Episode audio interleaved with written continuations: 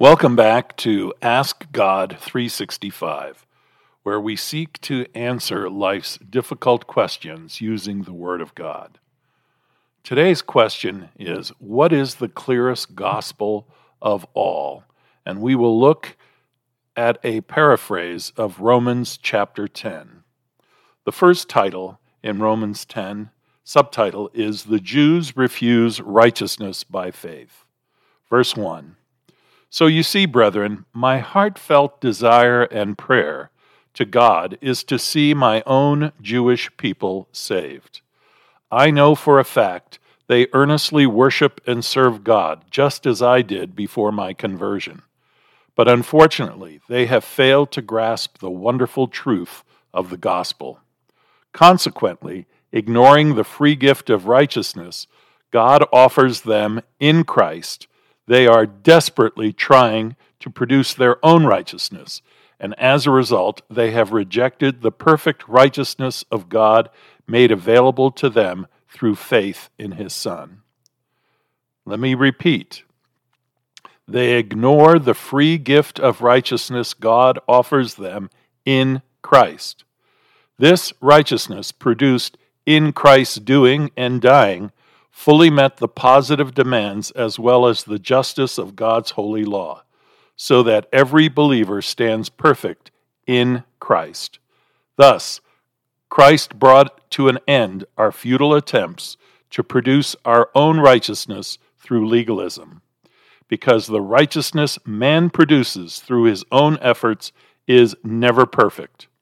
And Moses, through whom God gave his law, made it very clear only the person who perfectly obeys God's law in every detail has a right to live. Leviticus 18:5 and also Galatians 3:10.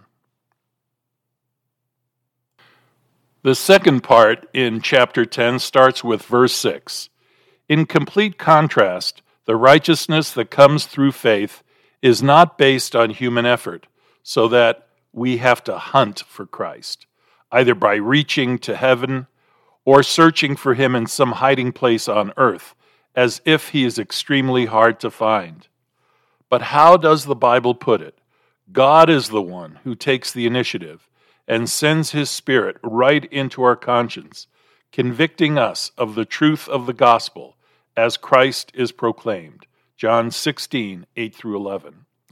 And all that God requires from us is to submit to that conviction, confessing that Jesus Christ is the promised Messiah, the Savior of the world, and from the heart believe that God did raise him from the dead as evidence and proof of his perfect redemption, and we will be saved. For righteousness by faith is appreciation from the heart and response to God's supreme gift, Jesus Christ, and such faith openly acknowledges that man's only hope of salvation is in Christ.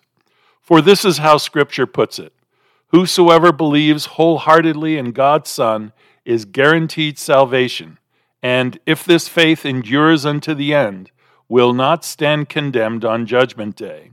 Isaiah 28:16, John 5:24, and Matthew 10:22.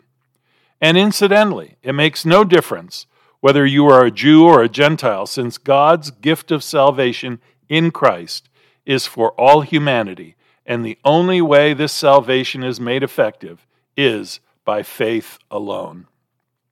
For God has guaranteed that everyone who will honestly believe in Christ, in his Son, is assured of salvation. John 6:40. The next section is entitled Faith Comes by Knowing the Gospel, and it starts in verse 14. Now, it is true, nobody can turn to Christ for salvation if one does not believe in him. And naturally, you cannot believe in him if you have never heard of Christ and his salvation history, which is the gospel. And the only way you can know about the gospel is when someone witnesses to you about him, or you read about the gospel in a book, or hear the good news on radio or television. That is why Christ commissioned the church to preach the good news of salvation to all mankind. Mark 16:15. And this is what Scripture says about those who do. How beautiful are the feet of those who witness Christ, to those who are still without hope, and bring them the good news of salvation. Isaiah 52, verse 7. But the trouble with my Jewish people, Paul says, is that not all of them have submitted to the truth as it is in Christ.